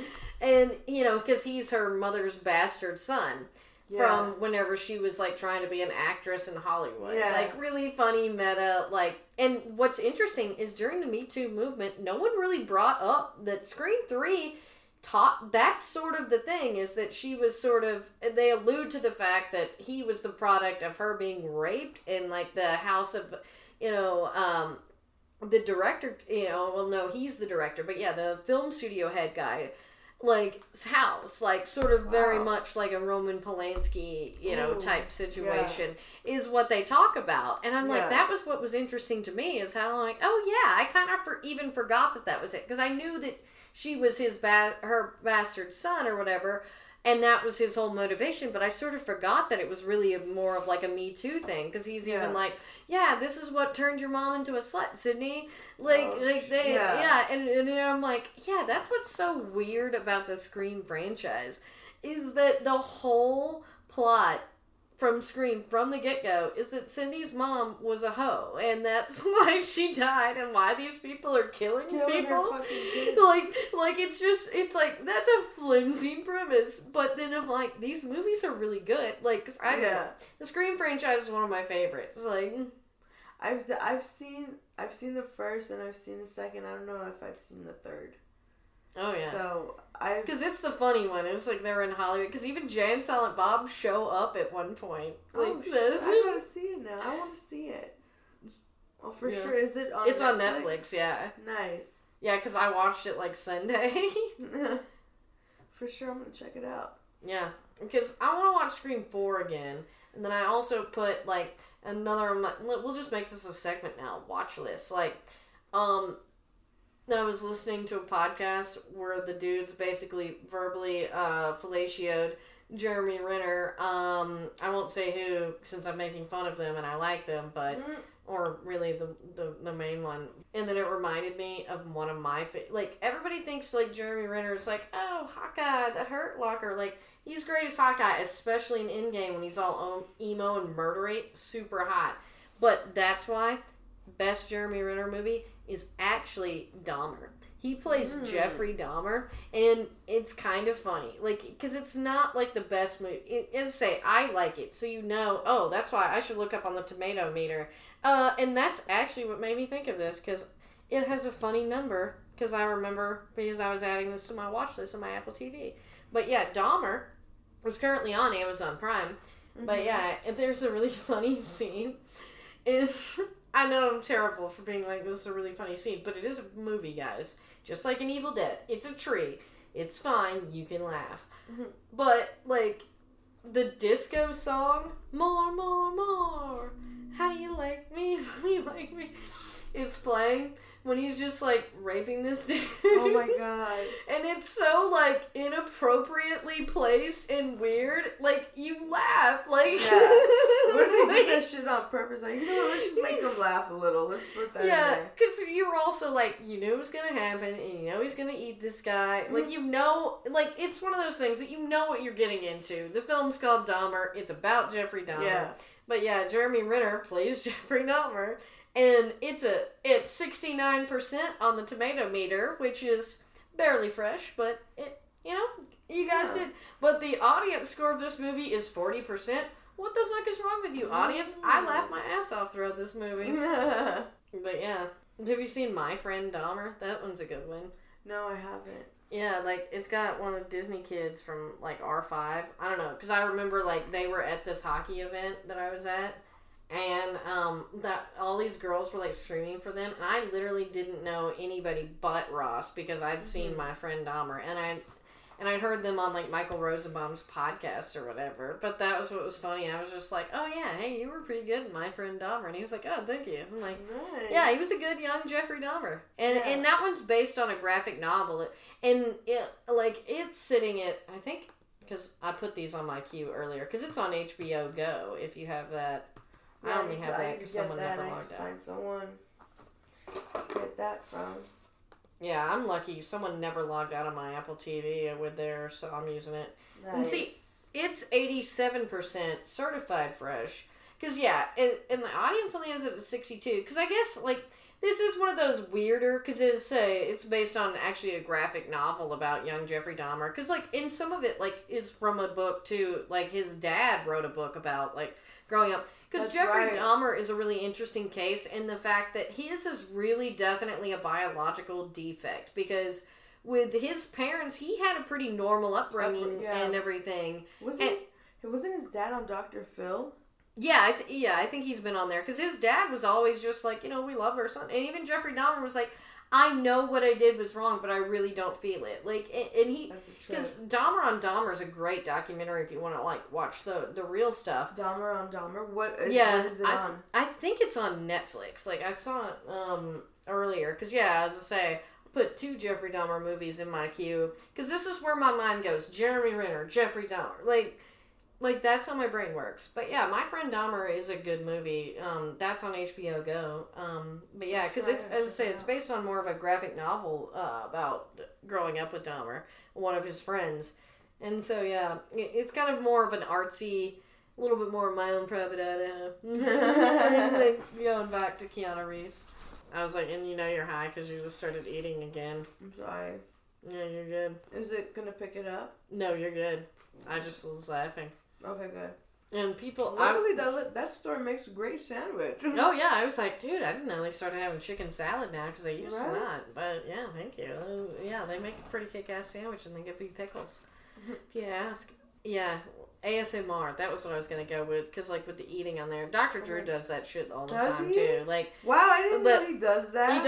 He eats on the microphone, and Adam gets annoyed. But, like, I think it's funny. Does he say this is ASMR? He didn't describe it as that. Adam would describe it as Drew being a horrible broadcaster. Yeah. But... I don't think it's a pickup too bad, but I have seen those ASMR. I do watch it sometimes. Yeah, because I was thinking about that the other day. Do you watch it?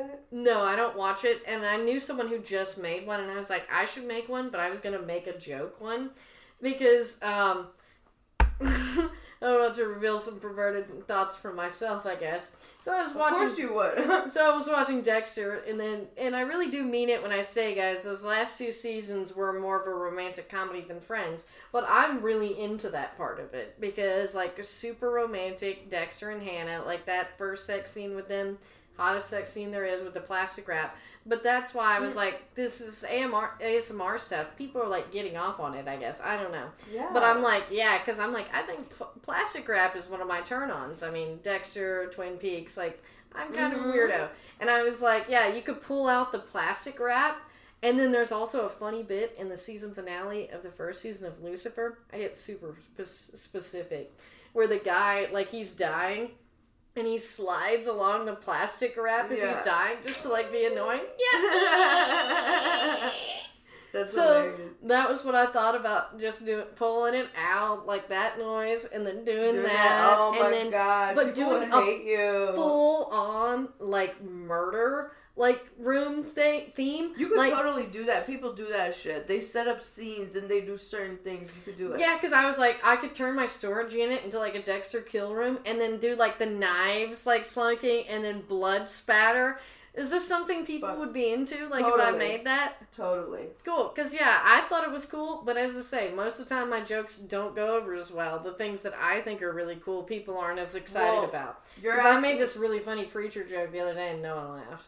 Oh, I don't know about that, but I know that I'm an ASMR watcher, and I think that would work. You would watch that? Okay, cool, because I was like, this sounds like a fun idea. Do it and see. There's an ASMR of a guy eating at a picnic out with you. Like, you're the person and you're sitting at home. A POV, wasn't it? Yeah. That was like the pornography term, so. Right? I just watched True Blood, guys. I don't need porn. I was just gonna be like, yeah, you're a True Blood person. Like, yeah, I was like, True Blood is just porn with plot. It is. Like, yeah, I'm like, Alexander Skarsgård gets naked on that. I'm good. Like, it's fucking hot. Oh yeah, the It Chapter 2, guys. Just so you know, if you wanted to see Swamp Thing naked, he gets naked in that movie. It's pretty nice. Like, the Alec Holland version of Andy Bean, not Derek Mears. Like, no offense to Derek Mears, but yeah, we would rather see Andy Bean naked. I'm explaining things too. Like, and the funny part was, I was at the premiere to It Chapter 2, and apparently was in the section with some of the actors, so I'm pretty sure people heard, because I was also pretty high. I always go to the movies and eat an edible so that it kicks in when it. You don't trip something. Out? No, I'm fine. Okay. That's I don't nice. Use the. I have a pretty high tolerance, but I also don't take a full dose. Like, I'll usually take, like, a 25 for, like, the movies. Or, like, when I went to see John Wick, I did take, like, a 45, and it was funny. 45 is a lot. Nah, not for me. It's okay. Like, no? Yeah. Like, it is, like, more than a normal... Like, that's a couple times, but I have a pretty high tolerance. It's unfortunate. But, yeah, like, I was in that section. Because, yeah, once, like, Andy Bean came on, I was just like, hey, it's Swamp Thing. And I'm like, I'm pretty sure everybody heard me and was laughing. And then, like, when he got naked, I was just like, all right. And sometimes I'm like, people can hear me. And maybe even the people I'm saying. But there was also a lot of inappropriate laughter. Like, I'm not going to spoil anything, but at the end, there's a moment between two of the male characters that claim to be heterosexual. And then they say, I love you, in a super not-so-hetero way. And then I laughed out loud, pretty loudly, and no one else was laughing. I also laughed when Pennywise ate children. Oh my god. No one else was laughing then either. You would laugh at that. I always laugh when people die in movies. Like, Did anyone, like, turn around, like, what the fuck is this bitch laughing at or anything? I'm pretty sure one of my high school boyfriends broke up with me for that shit. Oh my god, that's hilarious. Like, because it was just like, it was a time when a lot of bad horror movies were coming out. Like, because it was a lot of sequel. Like, it was a sequel to a sequel or, like, a prequel. Like, because Texas Chainsaw Massacre, the beginning... Don't take me to that movie and expect me not to fall on the floor laughing. You want to hear something funny? I went and saw that movie with my very first boyfriend. He was older than me, but he had to, like, sleep with his parents for the next 2 weeks because he was so scared. That's so funny. What a pussy. Right? Yeah. Even back then, I knew. I was like, this guy is a pussy. Yeah. But he didn't eat pussy, so... We're not together anymore. Exactly. So, it's not true. You aren't what you eat. Right? Yeah. Yeah, because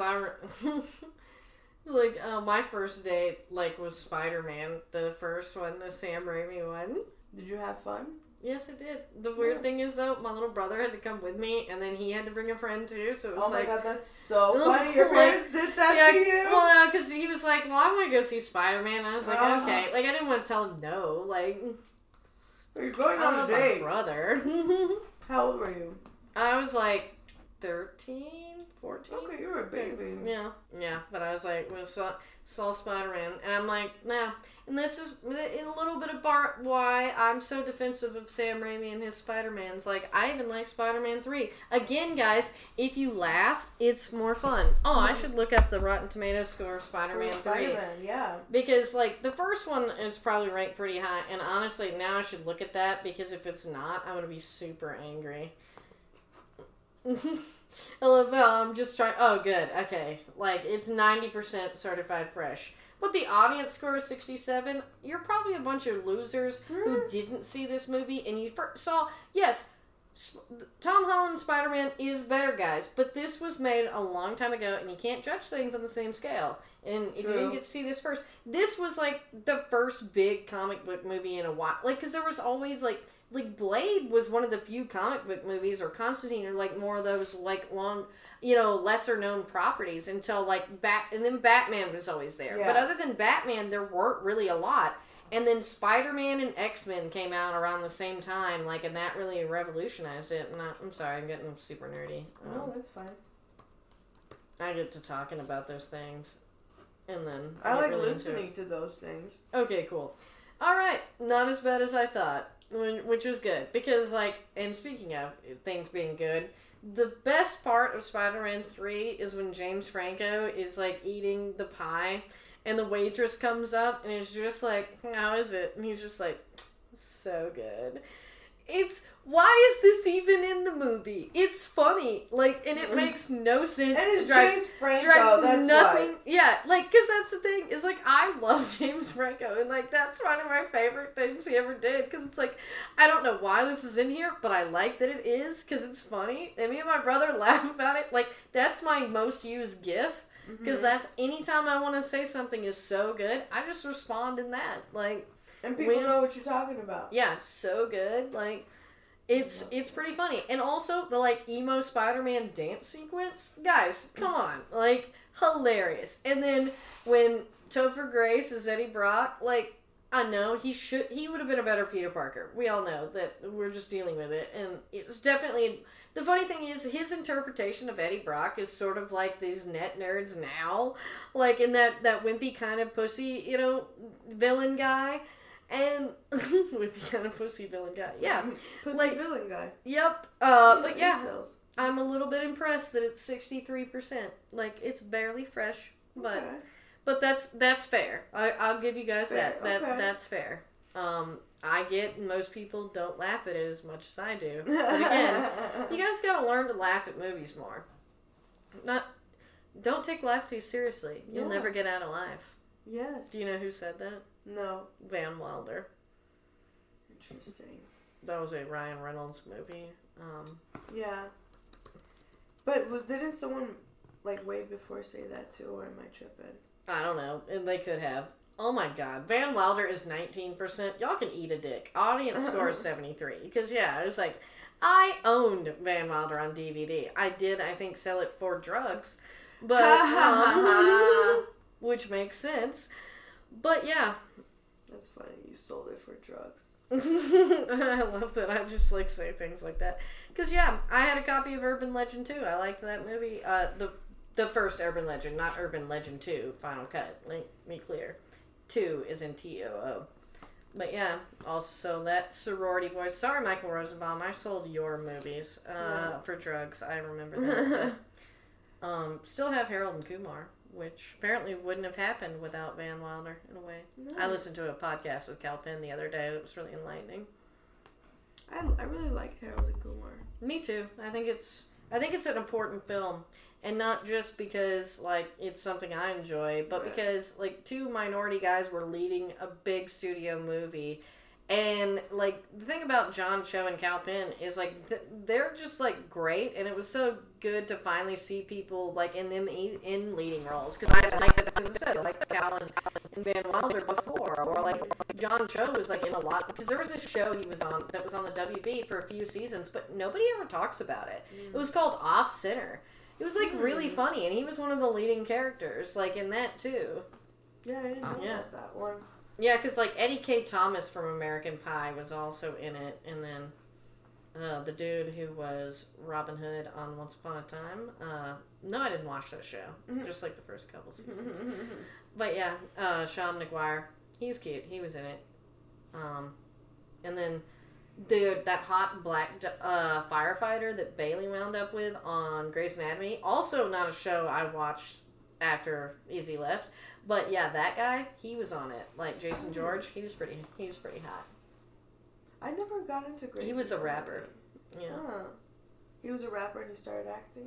No, he was a rapper on that show. Oh, like, because it was like LA sort of thing. Because I'm trying to remember, but I'm like, I never see it streaming anywhere. It's sort of like Two Guys, a Girl, and a Pizza Place that Ryan Reynolds was on with Nathan Fillion, my all-time love. Mm. No one ever talks about that, hardly either. Like, and that was a big show in the 90s. I feel like people just fucking, it's one new thing after another. Some of us are just too high to remember, I guess. Dude, I have smoked so much. I know, weed. You're a different case. And I'm just I remember all sorts of bullshit. You have major brain power. Alright, last one. I'm looking up Harold and Kumar Go to White Castle on Rotten Tomatoes and then shutting it off. It see 74% tomato meter and 80% audience. Honestly, this movie is better than that, guys.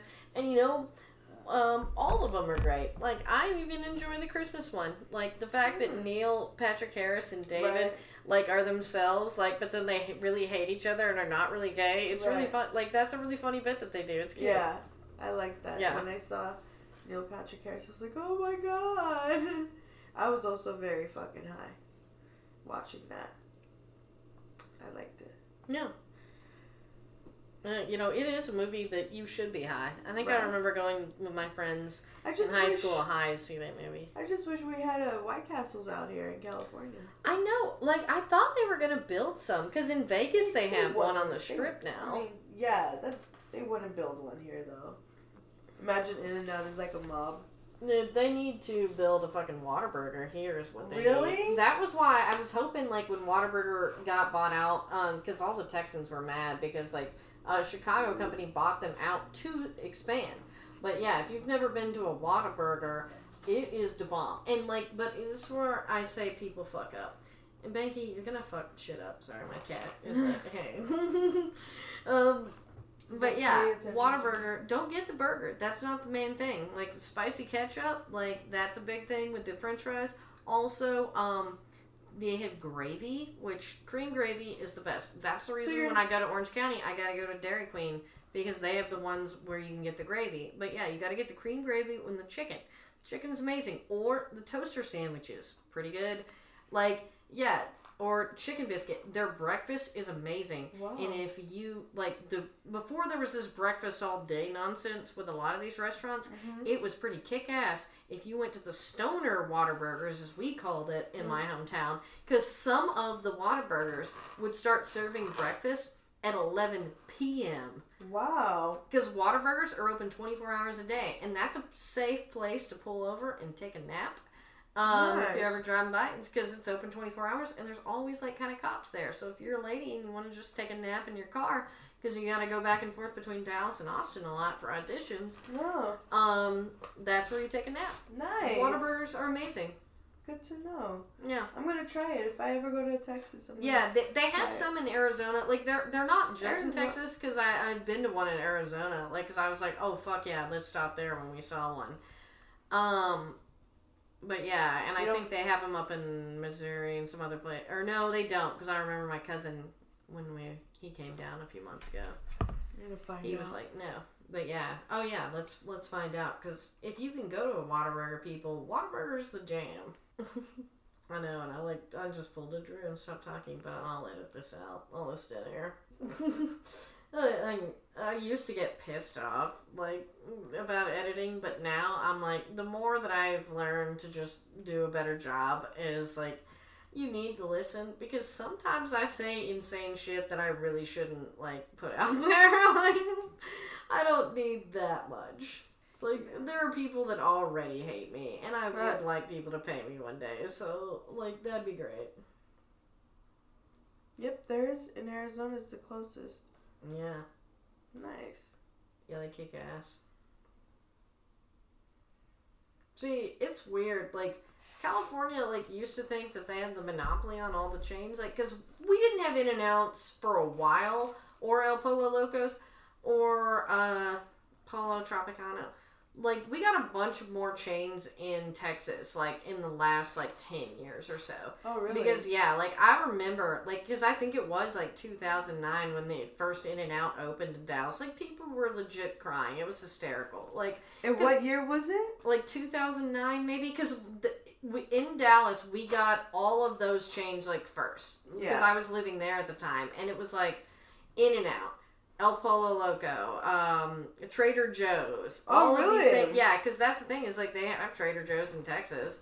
Wow. And after that, but yeah, it was everything started exploding, and we got a buttload of chains. Because yeah, I remember going to In-N-Out the first day it opened because I just happened to get off work at Equinox just right about the midday point where it wasn't as busy, because people were, like, going insane. Mm-hmm. Like, and I was like, cool, because I had been to LA to see Nine Inch Nails when I was in college once. Nice. And then it was like, cool, so I had In-N-Out here, and I was like, yeah, it was pretty great. And then it's like in Texas, I'm like, okay, cool, like, we have these now. And so when I moved out here, stuff like that, I'm like, eh, it's whatever, like, we've had that. Yeah, you're not one of those crazed fans. Yeah, I'm like, it's good, but it's just like, you know, imagine we'll be super happy when Whataburger comes, and then it'll be more like it was when I was a kid. We just eat there all the time. Yeah, it's like Chick-fil-A. I eat Chick-fil-A more than once a week. Really? I love Chick-fil-A, and I'm lazy, and I have a drive-through. That's most of it. Just like a lot of people shit on Arby's, and I'm like, Arby's is by far one of the better drive-through fast food chains. Like, really? Definitely my top 5. How do you feel about Arby's? I haven't had it since I was a little kid. Really? Yeah. Dude, those curly fries are amazing. I do like curly fries. Dude, because Jack in the Box. Like, I straight up, no shame, this is my order at Jack in the Box. 2 tacos and medium curly. Like, there's yeah, the curly fries are so good. Yeah, and those tacos at Jack in the Box, like, are pretty good. I haven't had the tacos yet. Oh my god. Or have I? I like their munchie boxes. Yeah, those are pretty good. I like that Jack in the Box just openly caters to stoners. Like, oh yeah. Like their commercials, everything. Because that's who eats there. Like, the same thing with Taco Bell. It's like, and just so you guys know, I really hadn't eaten Taco Bell in years. And then the Nacho Fries commercials with Josh Duhamel had inspired me to go get those at some point. And so, like, I've sort of opened the door to eating at Taco Bell every once in a while. And I, they didn't have the nacho fries the last time. Pretty upset about that. But they did have Cool Ranch Doritos, Locos Tacos. Oh, nice. My God. My white trash heart almost exploded. It was amazing.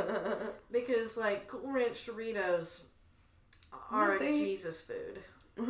You know, they were testing that out. Up in Fresno before it came down here, I heard year ago, mm-hmm. whenever it came out. But those, I haven't had that one. I've had the original Dorito taco one. Because I don't like that one because I can't eat cheese. So like that's why I like, if I get the nacho fries, I don't eat the cheese bar. I just eat the fries. Like, they're pretty good. Yeah. But yeah, like, and so yeah, I get the Cool Ranch, which is amazing because those are my favorite Doritos too. Yeah. But yeah, and then the Frito burrito, because the Frito burrito is only $1.